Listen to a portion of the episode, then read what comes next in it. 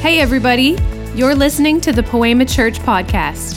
Today, we're sharing a message from our latest series. We believe the Word of God in Scripture is powerful and has real life application to our lives today. We hope this message encourages you. Get connected and learn more about us by visiting our website, poemachurch.ca.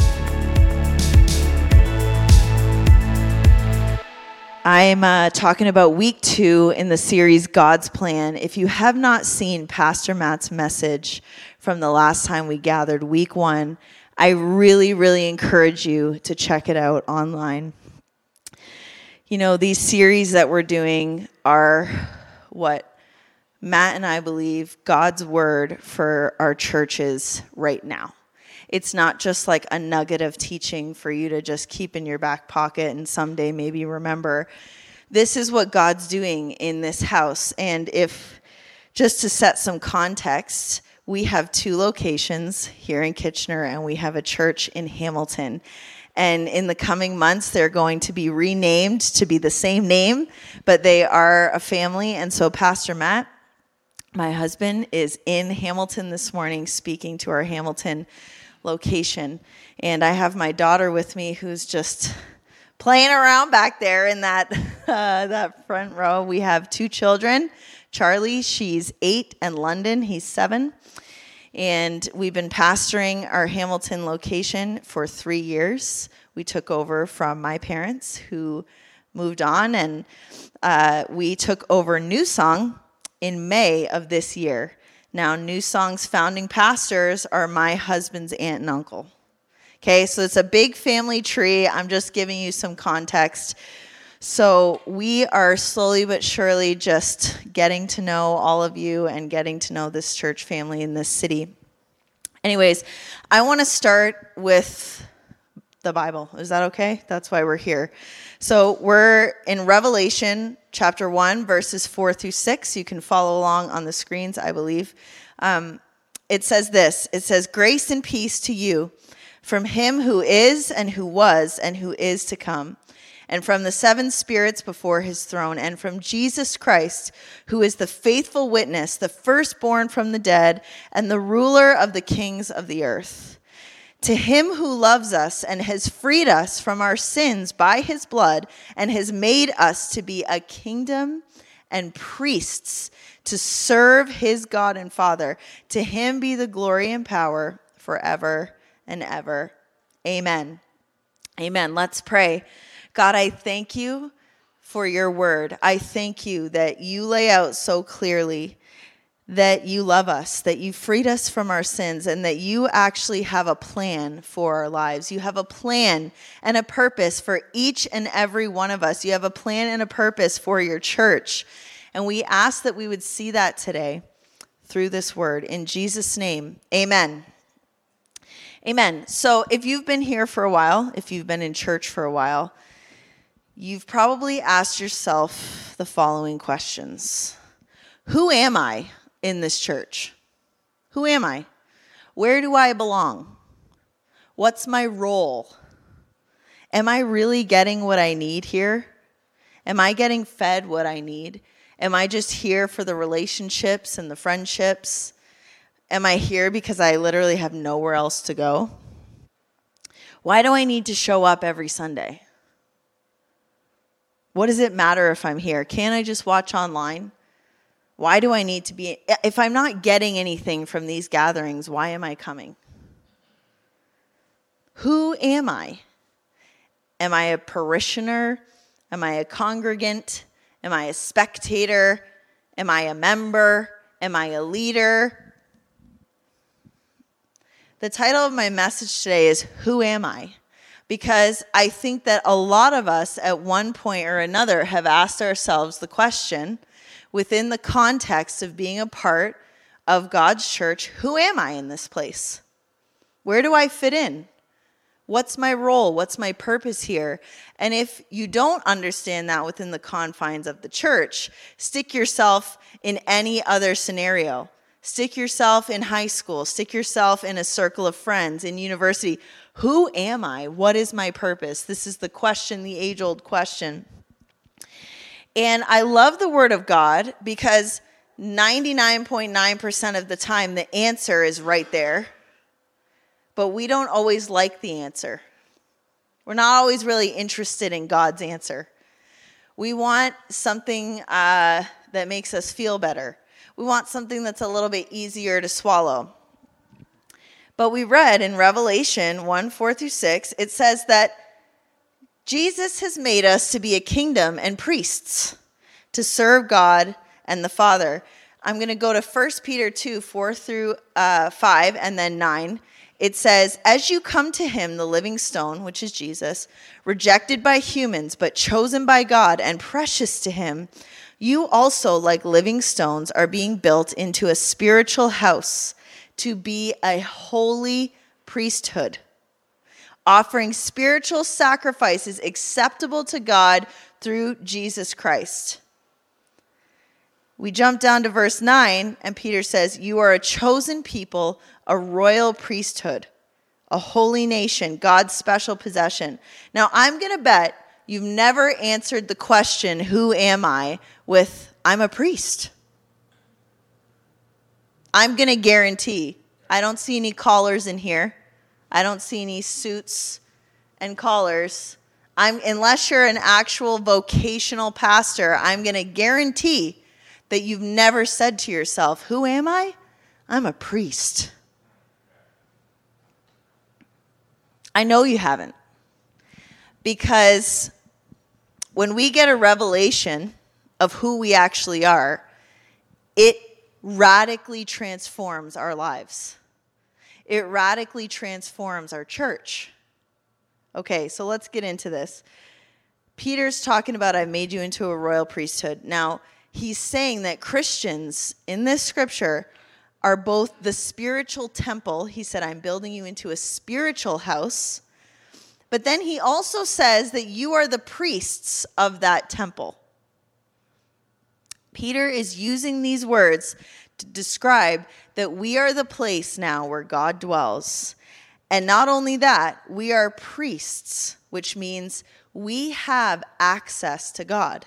Now, back in the Old Testament days, the priests were the only ones who were allowed to enter certain levels of the temple.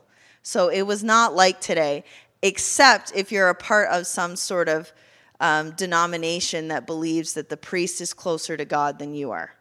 I'm just going to tell you right now that's not biblical. Okay? The Bible says that all of us are priests which means all of us have the exact same access to God as one another. Did you know that? I said this to somebody a couple weeks ago. They were like, you know, as the pastor, you should really be the example of like the best way to do everything. And I was like, do you have the same Bible as me? Yeah. Do you have the same Holy Spirit as me? Yeah. You serve the same God as I do, right? Yeah. So, what makes you think that me, as the pastor, should be able to access the same things that you have better than you can? It's not biblical. The only role that I have, the fivefold ministry, pastors, teachers, prophets, evangelists, they were there to help organize and structure the people. They were not there to be a pass through for people to God. That is not biblical. And what happens is we get in this mindset where we think we're not the priest, they're the priest. And we all know the priest is the one who has to do all the hard work of getting to God. Therefore, we absolve ourselves of having to have any responsibility to have our own relationship with God, to know God for ourselves, to live for Him ourselves. And this is what happens. So, the Hebrew church in the book of Hebrews is under attack. This is um, Jewish converts. And what's happening is people during this time that the book of Hebrews is written are looking at them like, where's your priest? Where's your temple? Where's your statues? Where's don't you come from a lineage where like priests would sacrifice animals and go before God for you. Like, where's any evidence of your religion? Now, back in this day, every single person, for the most part, subscribed to some sort of religion. There were national religions, okay? There was the goddess of Diana. There was all of these different gods and idols and things that it was just a part of the culture. It was a part of the culture. And they're looking at Christians who are gathering in homes and wherever they can meet. And they're like, Where's your temple? Where's your priest? Where's your idols? Where's. And this is the response that the author of Hebrews writes to this church to encourage them. It's found in Hebrews 13 11 through 16. It says this He's reminding them of their history. He says, The high priest carries the blood of animals into the most holy place as a sin offering but the bodies of the animals are burned outside the camp. And so Jesus also suffered outside the city gate on the cross to make people holy through his own blood. Let us then go to him outside the camp, bearing the disgrace he bore. That basically means let us identify, let us take up our own cross and follow Jesus. And then it says, through Jesus, Therefore, let us continually offer to God a sacrifice of praise, the fruit of lips that openly profess his name. Do not forget to do good and to share with others, for with such sacrifices, God is pleased. In other words, the author is going, You are the priest. You are the one called to bring sacrifices. You are the one. And he actually outlines which sacrifices please God, and that is praising Him. And we're going to get into this doing good, sharing your life with others. So let's go back to this question Why am I here? Who am I? Am I a keyboard player? Am I a camera person? Am I a parishioner? Am I a spectator? Who am I? Now, let me tell you this sacrifices is not a cool term that we use today. Count in your mind the amount of times that you've heard about bringing a sacrifice in the last 10 years of going to church. And sacrifice is not something we use a lot because we don't have a really clear understanding about what grace means. Now, we've been hearing about the grace of God. And yes, the grace of God is the only reason any of us are here. But in our minds, sometimes I think we think, I'm saved by grace, not by doing works. So once I'm saved, I don't have to do anything else. I just get to exist in the grace of God. Now, Grace isn't the opposite of work. Grace is the opposite of merit. Do you know what merit is? That means that I earned something that I deserve because of my hard work. So you can't earn salvation through work. You can't earn grace. Grace is given to you freely through Jesus Christ. But grace empowers you to work. Grace does not absolve you of work. Now, you don't work so that your sins are forgiven. You don't bring sacrifices so God will accept you. You bring sacrifices because you were saved through grace and you want to offer something in gratitude to God. Now, Paul says in Ephesians 2:10, he tells us that God has good works for us to do. And then back in Hebrews it says, "Offer a sacrifice of praise to God and don't forget to do good, to share with others." Earlier on, 1 Peter says, "You are a holy priesthood, you're to offer spiritual sacrifices acceptable to God." So,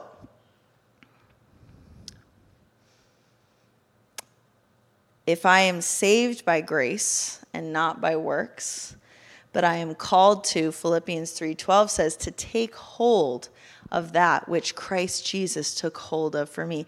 Those sound like action words. God has work for me to do. I have to take hold of something. I have to fulfill the good works that God has planned for me.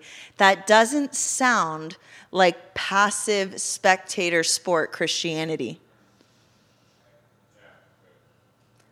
That doesn't sound like I come into a building one hour a week and mentally assent to something and leave and nothing changes in my life. And I don't offer any sacrifices of my time, my talent, my resources, whoever I am is for me. And my one hour on Sunday is for the Lord. You know, Pastor Matt, you got to watch his message, but one of the points he made was that we love to bring to God whatever we think we want to bring to God. And the thing about a relationship is you have to bring him what he wants. Like I I he probably told the story, but like I hate mayo. And I've talked about this. I hate mayo. You bring me a mayo sandwich and I'm like, "Do you even know me?" And imagine if someone who's supposed to love me brings me something that I don't like. You get a gift from your significant other and it's such a horrible gift that you're like, do you even know me? And when it comes to God, we're like, oh, he's just happy I showed up today. Come on now. That doesn't work in any other relationship context. Oh, he's just happy that I scraped myself out the door and got here 20 minutes late. My butt is in this seat. God be the glory. Do you know him? Because if you knew him, you know what he likes, you know what he wants, you know what he asks of you. And you do it because you're in a loving relationship with a loving God who, like Quentin said earlier, loved you first. So, how do we get here? How do we get to this place? Everywhere we go in our lives, we are consumers everywhere. You go to the grocery store to buy groceries to feed your family.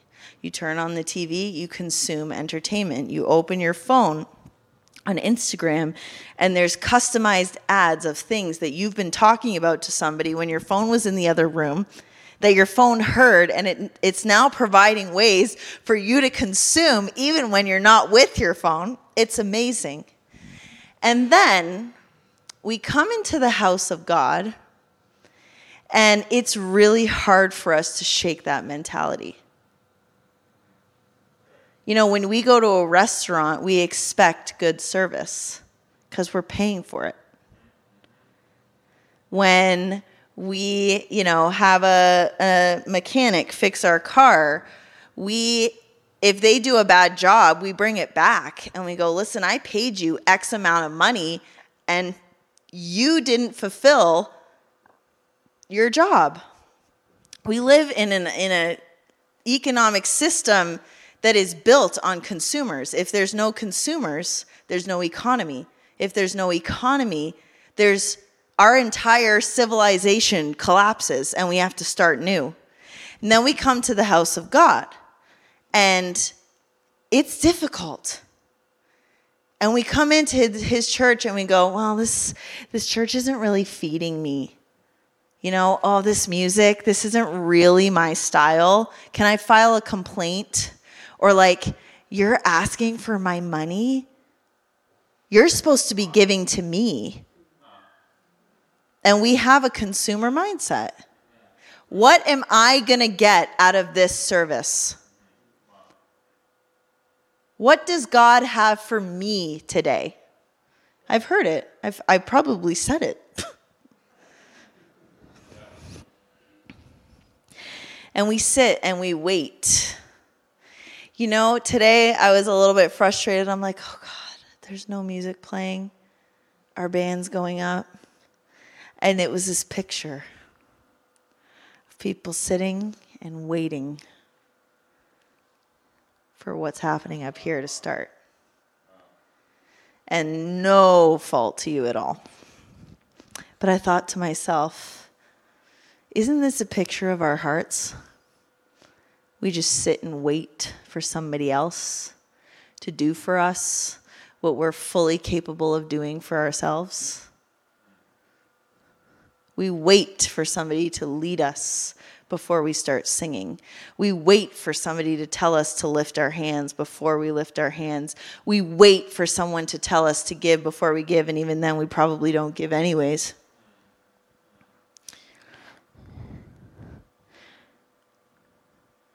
We wait for someone to contribute to us because we're consumers and it's killing the church.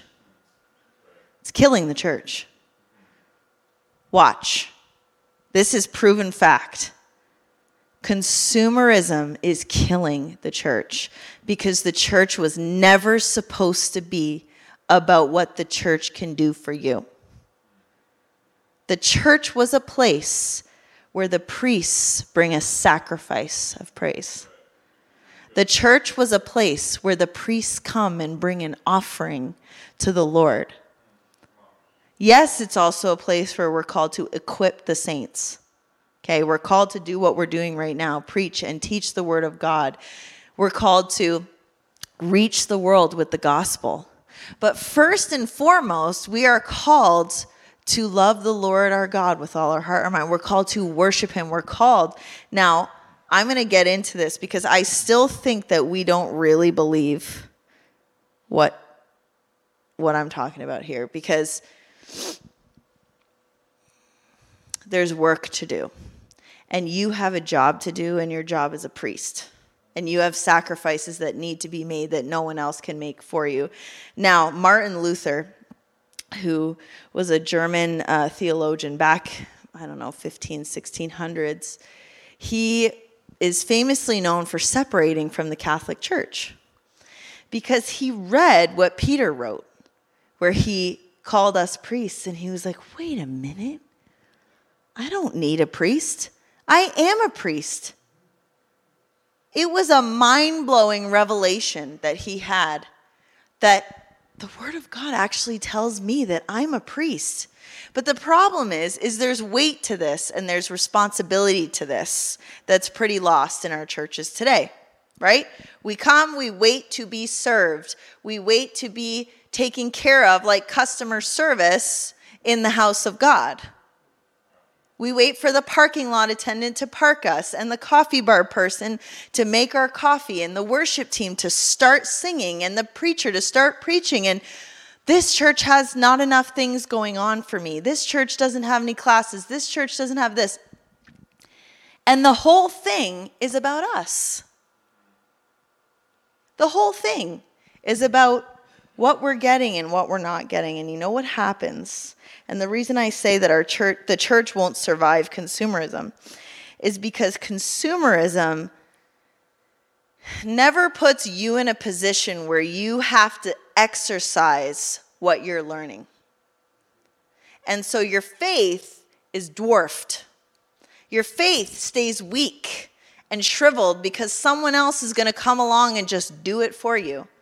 And you don't have to pray because the pastor's going to pray on Sunday. And you don't have to read the word because the pastor's going to preach on Sunday. And You don't have to sing because there's people with microphones singing. And what ends up happening is you never get the experience yourself.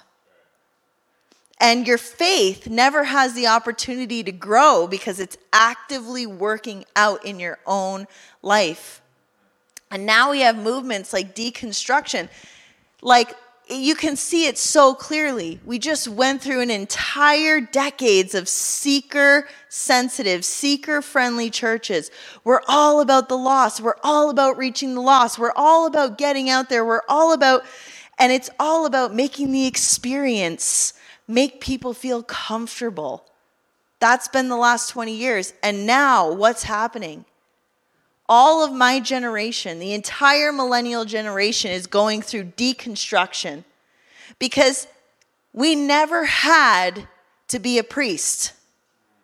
We never were expected to do it ourselves, to live our faith ourselves, to bring the sacrifice ourselves. And so it's not real to us because it's not been practiced. It's been somebody else telling us what to do, what we need, what we should, and we just consume, consume, consume. And the reality is, is if God didn't think it was important for you to be a priest, for you to be called to bring these sacrifices, He wouldn't have put it in here. And we can't ignore it. And we can't say, oh, the New Testament, it's just all about grace and it's all about mercy. And I just have to show up. And it's, you know, it's just about being present and it's just about accepting. Yes, but it's also repeatedly about sacrificing. It's also repeatedly about doing the thing, doing it. And the cool part is, is Proverbs 11:25 says that those who refresh others will themselves be refreshed. So, being a consumer is what makes you burn out. Being a consumer and constantly being in a position of this actually makes you grow tired and weary. And what energizes and refreshes you is when you are there to serve the Lord and to serve the people around you. This is what scripture says. So, you know, there's this mindset like Christianity, it's something called it's gnostic. So it separates our physical life from our spiritual life. So it doesn't really matter what I do in my physical life if my spiritual life is right.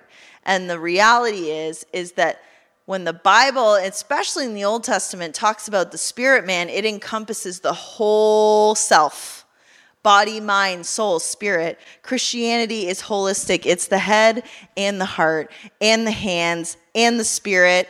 And a passive consumer cerebral experience does not create disciples. And the calling of the body of Christ is to create disciples. And it creates a lot of us. And I, you know, I'm not picking on my generation, but if I'm going to pick on anybody, I might as well pick on myself. We know so much. We're so smart. We think we are. There's never been a generation on the earth that has the access to the information that we do. I'm currently currently getting a degree in biblical studies through seminary online in my bedroom on my bed. I have access in my bedroom on my bed to what other people had to pack up their stuff and move away from home and move across the country and do all this stuff. Is it making our churches more powerful? Is it filling the buildings? Is it winning the lost? I don't see him. I don't see him. Because it's all up here. And the way things go from here to here is we actually have to take it from here and we have to live it out no matter how we feel. Heard someone say, Peter calls us a living stone being built into a spiritual house. And when I'm at home in my pajamas watching church on the couch, I'm a rolling stone. I'm not a living stone. I'm doing a whole lot of nothing.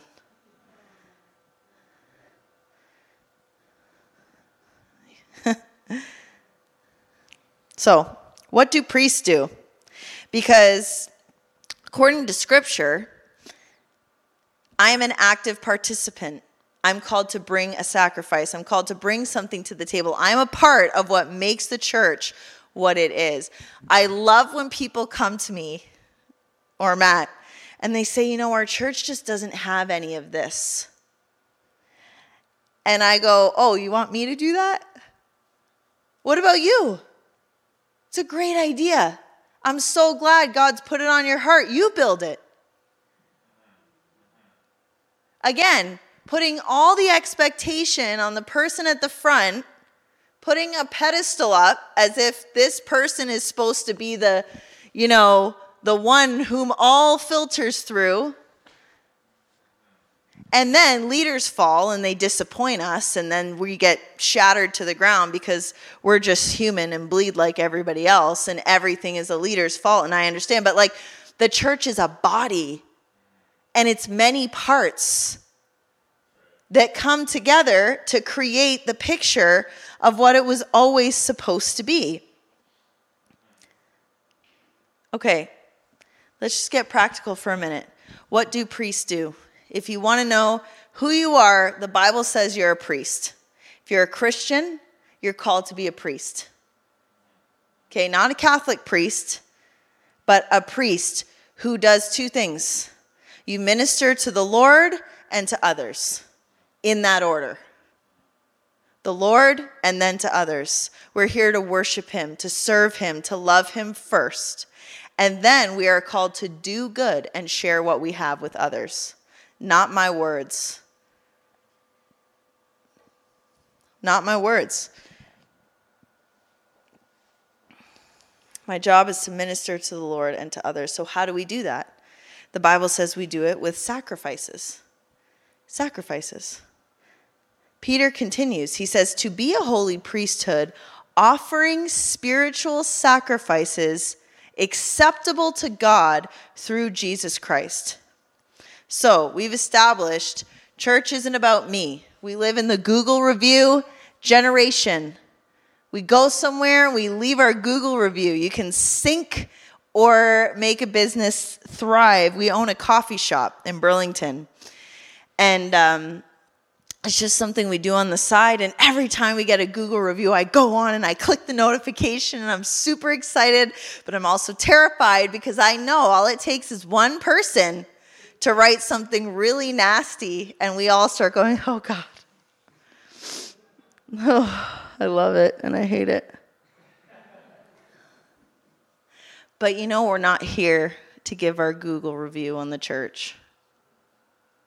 Mm, the sound is a little too loud, and I don't really like the lighting in here. And, you know, I just wish that all the frills would go away. Like, can we just sing two songs and speak a message and get out of here? And, oh, you know, I, I just, I, I don't really like the screens, or I don't really like that girl. She's young, and, you know, who does she think she is? And, and, um, you know, that worship transition was way too long. Like, I have somewhere to be these announcements? Are these announcements ever going to end? Why doesn't this church do anything? Why isn't there more events? Why isn't there a women's ministry? Why isn't there?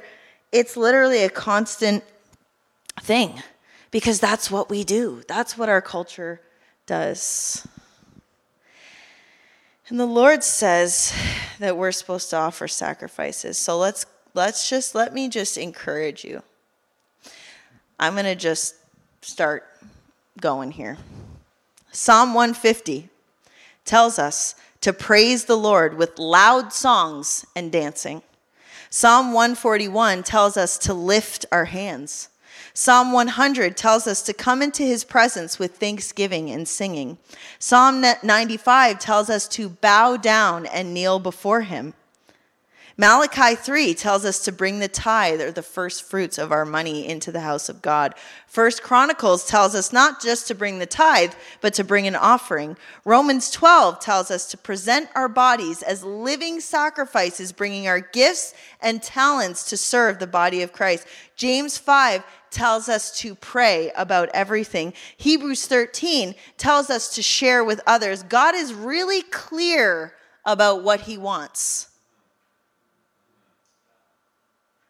What I just read to you is 0.0005% of what is written in the Word of God about what He wants and what He likes. Well, I just prefer to worship the Lord inside my heart. But that's not what He asked for. That's not what He wants.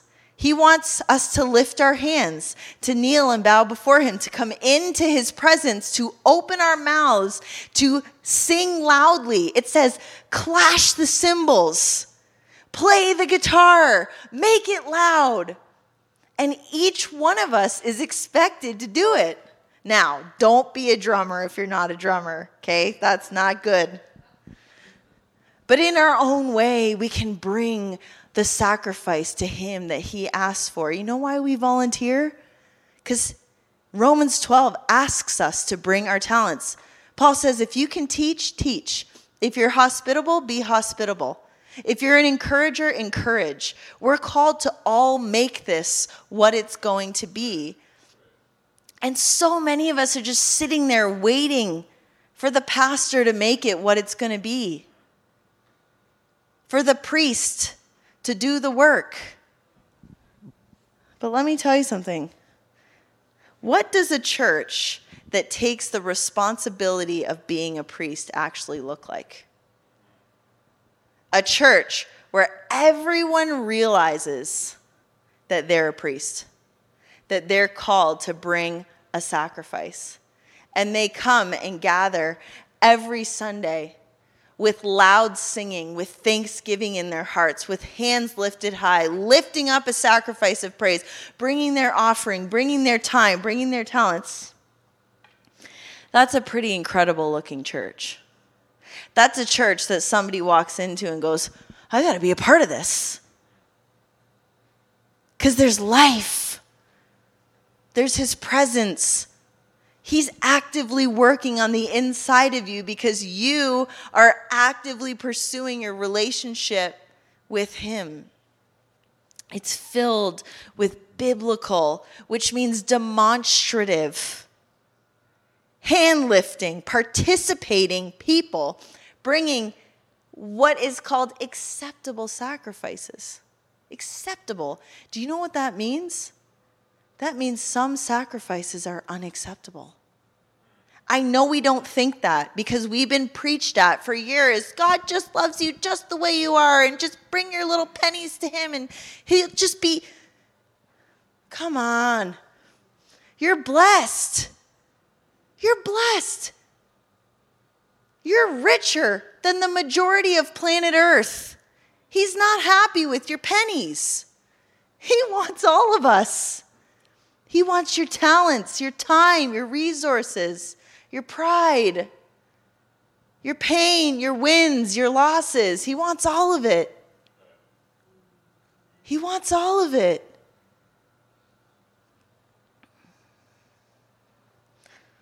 Friends, you're in a relationship with a real God who while as a mystery, has spelled many things out for us in His Word.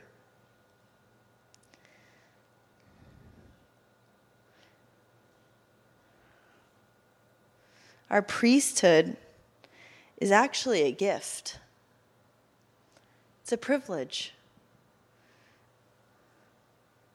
Through Christ, who is called our ultimate priest, you get access to God for yourself.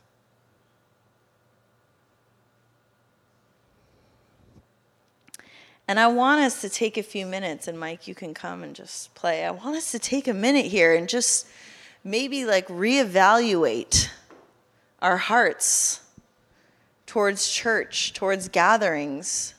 Am I here as a consumer or a contributor?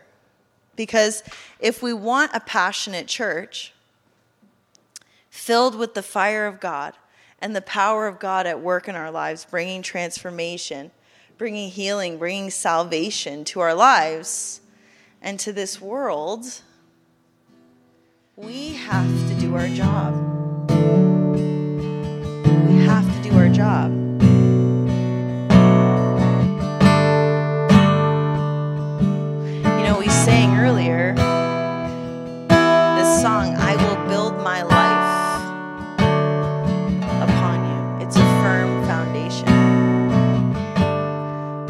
Says, offer your life as a living sacrifice.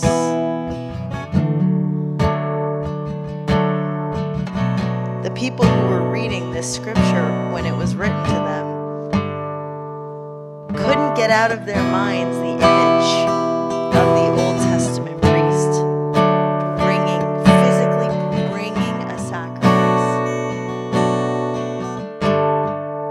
That's the picture that was being painted to them. It had nothing to do with mental.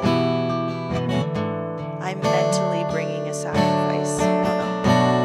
It was something you did with your whole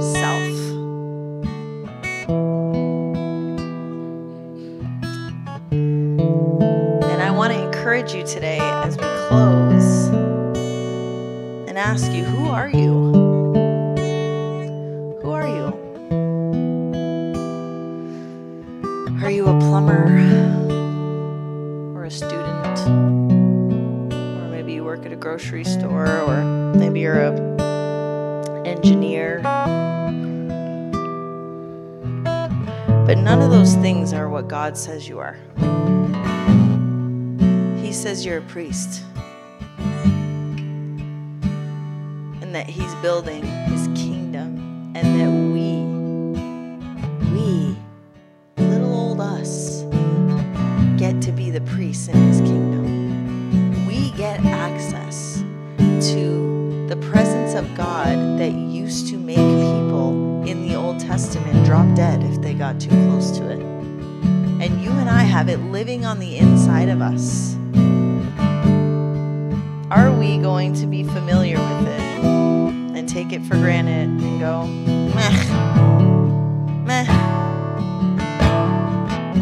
We going to accept the task?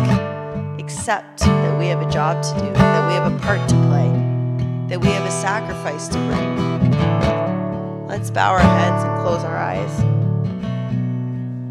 Holy Spirit, we thank you that you speak to each and every one of us. And right now, we just ask that you would help us to walk this out, that you would help us to see ourselves. I just feel like there's some of you in here that you just feel completely insignificant. Like what you do and say makes no impact, anyways, so what's the point? And Lord, I pray right now that by your power and your love, that you would reveal to people right now their value, that you would reveal to them their purpose and their calling, that each and every one of us is a priest, each and every one of us is significant in your kingdom. And I ask that you would put on people's hearts different ways that they can bring a sacrifice to you, not to be accepted, not to be loved, not to be worthy, not to be forgiven, but because you gave everything for us, we get to offer our lives back to you. And I just pray that you would surround each and every person with hope that you have a plan and a purpose and a future, that you have good works for them to do, and help us to engage in what you're doing and be a part of it. In Jesus' name, bless each and every one. We honor you, we love you, we worship you today, Father. In your name we pray. Amen. Thanks for listening.